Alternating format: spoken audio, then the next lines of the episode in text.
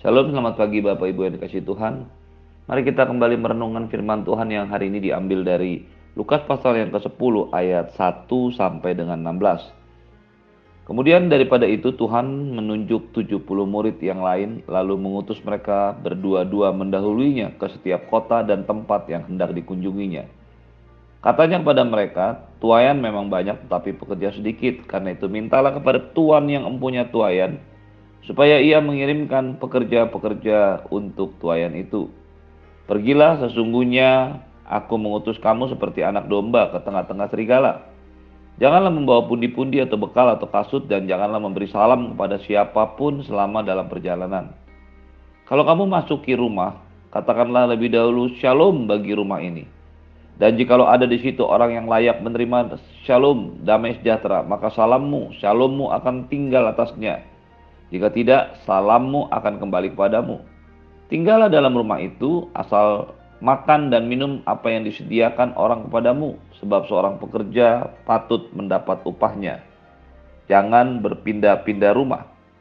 Dan jikalau kamu masuk ke dalam sebuah kota dan kamu diterima di situ, makanlah apa yang dihidangkan kepadamu.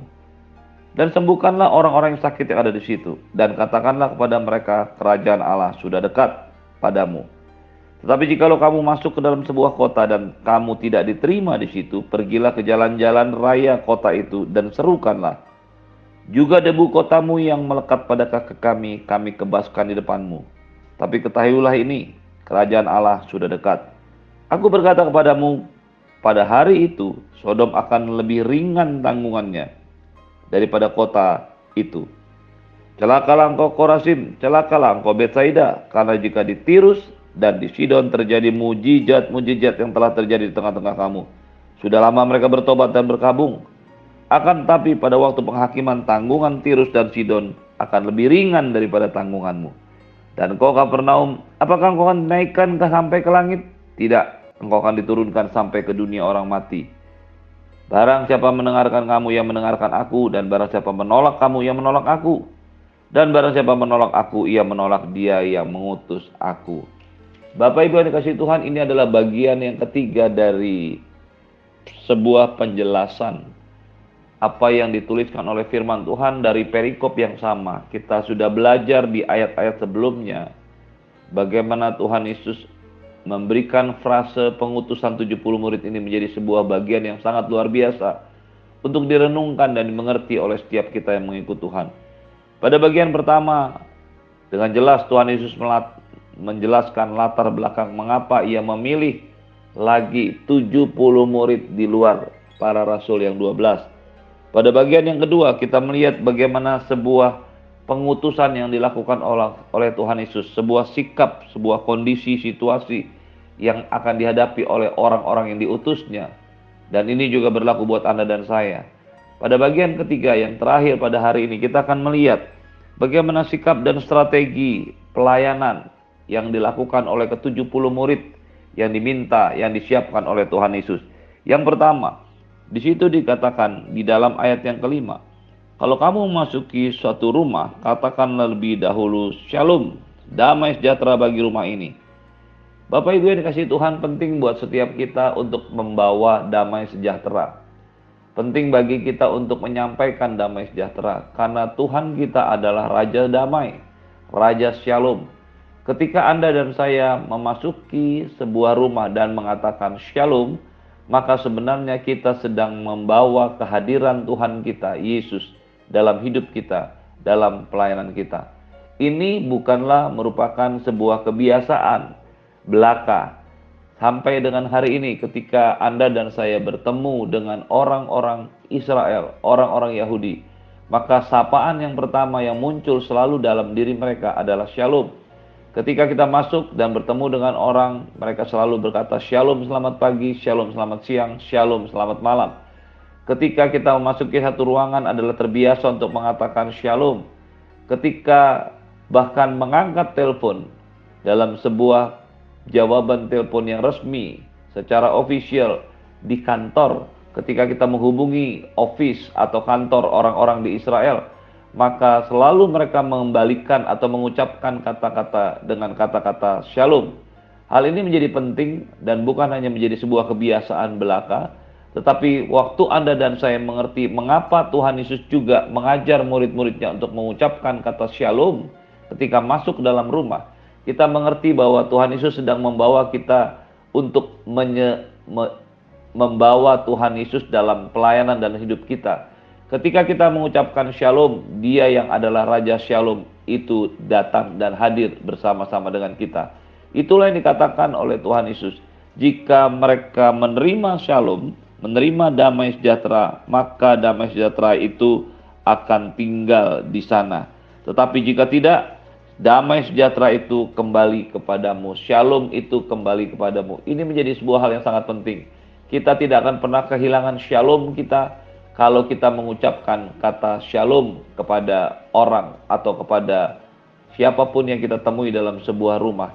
Ketika Anda dan saya masuk dalam sebuah pelayanan, penting buat kita untuk mengucapkan shalom, shalom ini, sehingga kita menyertakan Tuhan dalam pelayanan, menyertakan Tuhan dalam pekerjaan, menyertakan Tuhan dalam perjalanan kita, karena ada Raja Shalom yang menyertai kita.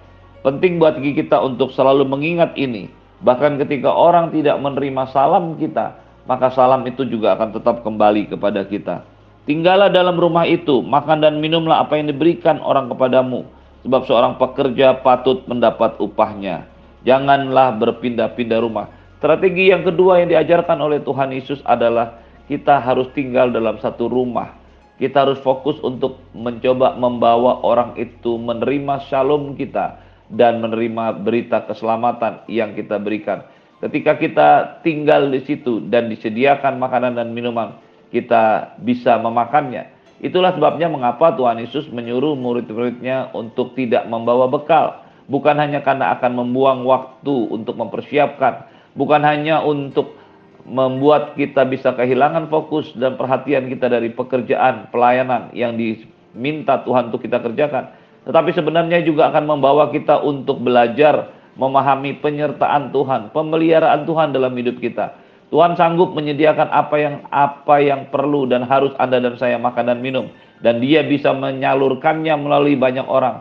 Tuhan bisa memberkati hidup Anda dan saya bukan dengan cara langsung menurunkan makanan dari surga. Dia bisa melakukan itu. Tapi Tuhan mau juga Anda dan saya menghargai setiap orang-orang yang Tuhan berikan.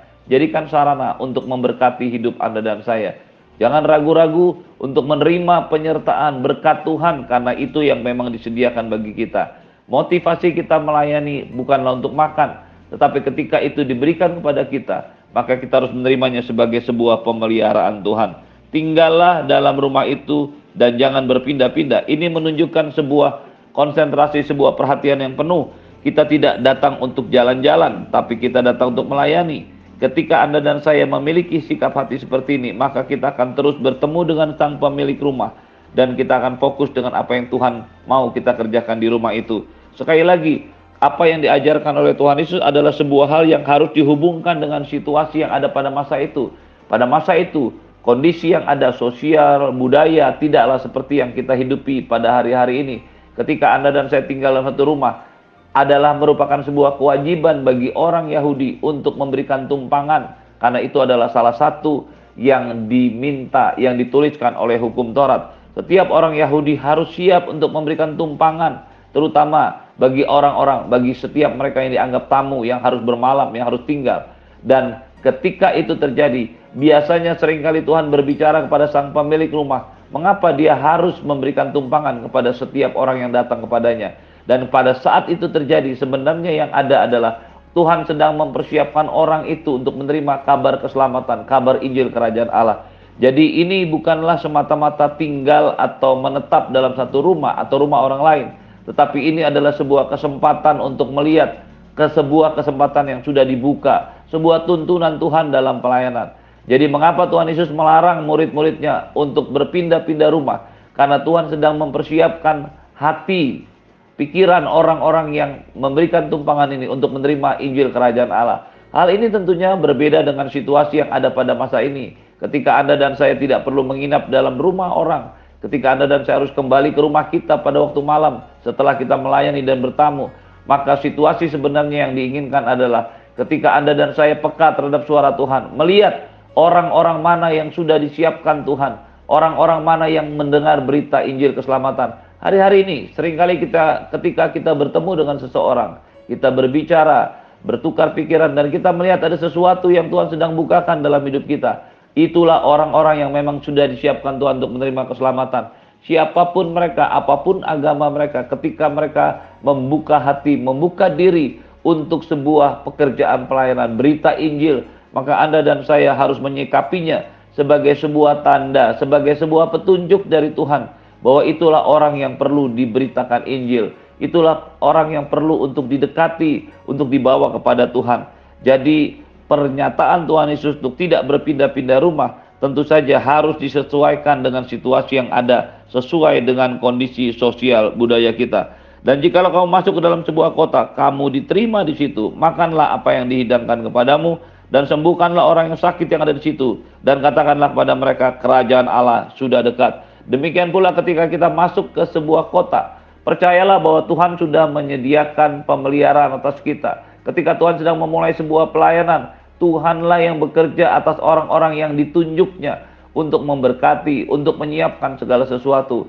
Karena mereka pergi, murid-murid pergi, bukanlah atas kehendak mereka, tetapi karena utusan dari Tuhan Yesus.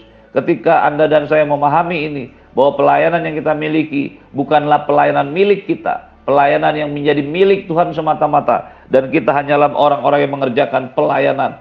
Ketika Anda dan saya memulai bisnis atau bekerja, Anda dan saya berangkat dari sebuah pemikiran bahwa Tuhan yang menyediakan pekerjaan dan bisnis ini, maka pekerjaan dan bisnis ini haruslah menjadi sebuah pekerjaan yang memang dituntun dan dipimpin oleh Tuhan. Dan ketika kita menyadari itu, maka kita menjadi orang-orang yang memang disiapkan Tuhan untuk diberkati dan juga memberkati. Yang kedua, ketika ada sebuah kota, ada sebuah tempat yang memang membuka diri, menerima untuk Injil diberitakan. Firman Tuhan di situ katakan, sembuhkanlah orang yang sakit, beritakanlah kerajaan Allah sudah dekat. Perhatikan baik-baik bahwa Injil kerajaan surga didahului atau disertai dengan tanda-tanda ajaib, dengan kesembuhan ilahi, dengan mujizat. Penting bagi setiap Anda dan saya menyadari bahwa kekristenan yang Anda dan saya hidupi hari-hari ini adalah kekristenan yang juga harus disertai dengan mujizat, harus disertai dengan kesembuhan ilahi. Kemudian berita Injil yang disampaikan adalah berita Injil kerajaan Allah, bukan Injil yang salah, bukan Injil yang memberikan pengertian yang membebaskan kita dari sebuah keharusan, kewajiban untuk selalu ada dalam kerajaan Allah. Apa yang dimaksudkan dengan Injil kerajaan Allah? Injil kerajaan Allah adalah Injil yang menyatakan kerajaan Allah sudah datang, sudah dekat. Injil yang menyatakan pemerintahan Allah atas dunia ini sebagai raja di atas segala raja, Tuhan di atas segala Tuhan. Injil kerajaan Allah membawa setiap orang untuk bukan hanya menerima kasih karunia dan anugerah keselamatan, tetapi juga untuk mengabdikan diri dan hidupnya sepenuhnya kepada sang pemilik kerajaan Allah, yaitu Allah sendiri. Tentu saja Injil kerajaan Allah menyertakan kasih karunia dan damai sejahtera, karena keselamatan, berita sukacita, peneguhan atas penebusan dosa dan pengampunan dosa kita didasari oleh pekerjaan Tuhan Yesus di atas kayu salib, yang semuanya adalah kasih karunia, anugerah Allah semata-mata. Tidak ada usaha kita untuk sedikit pun untuk bisa selamat, karena keselamatan adalah anugerah Allah. Tetapi Injil kerajaan Allah juga menyertakan sebuah perubahan status kepemilikan hidup ini. Dari yang tadinya hidup untuk diri sendiri, menjadi hidup di bawah Injil kerajaan Allah, di bawah otoritas dan kedaulatan Allah. Setiap Anda dan saya juga harus menyadari, ketika kita menerima anugerah keselamatan, ketika kita menerima kasih karunia Allah, Anda dan saya juga harus berubah, memberikan hidup kita, memberikan diri kita untuk sepenuhnya mengabdi, berada dalam lingkup kekuasaan dan kedaulatan kerajaan Allah. Anda dan saya harus berubah. Anda dan saya harus memberikan hidup kita, diri kita sepenuhnya kepada Tuhan. Hidup Anda dan saya bukanlah hidupmu sendiri. Namun aku hidup, tapi bukan lagi aku sendiri yang hidup, melainkan Kristus yang hidup di dalam aku. Dan hidupku yang kuhidupi dalam iman, yang sekarang kuhidupi adalah hidup oleh iman dalam anak Allah yang telah mengasihi aku dan menyerahkan dirinya untuk aku. apa yang dimaksudkan oleh Paulus dalam suratnya kepada jemaat di Galatia menjadi sebuah penegasan. Inilah kerajaan Allah. Kerajaan Allah adalah tempat di mana Allah memerintah, dan Anda dan saya adalah bagian orang-orang yang berada dalam pemerintahannya. Bagaimana jika kamu masuk ke dalam sebuah kota dan kamu tidak diterima? Pergilah ke jalan-jalan raya kota itu dan serukanlah juga debu kotamu yang melekat pada kami, kami kebaskan di depanmu. Tapi ketahuilah kerajaan Allah sudah dekat. Ketika ada sebuah penolakan, ada sebuah tidak penerimaan, Anda dan saya harus tetap menyatakan kerajaan Allah. Ketika ini terjadi, maka orang-orang yang sudah mendengar itu akan punya tanggung jawab untuk bertanggung jawab kepada Tuhan. Pada hari itu, janganlah merasa mereka menolak kita, karena barang siapa menolak kita, dia menolak dia yang mengutus kita, dan menolak Bapa yang mengutus Yesus. Ketika Anda dan saya percaya bahwa pelayanan ini sepenuhnya milik Tuhan, setiap penolakan atau tidak penerimaan apapun bukanlah menolak kita pribadi, tapi menolak dia. Ketika Anda dan saya menjadi mengerti tentang hal ini, kita akan terus mengerjakan pekerjaan Tuhan sampai selesai. Terimalah berkat yang berlimpah dari Bapa di surga, cinta kasih dari Tuhan Yesus, penyertaan yang sempurna daripada Roh Kudus, menyertai hidupmu hari ini dan sampai selama-lamanya, di dalam nama Tuhan Yesus semua yang percaya katakan, amin. Shalom, selamat pagi, selamat beraktivitas, Tuhan Yesus memberkati.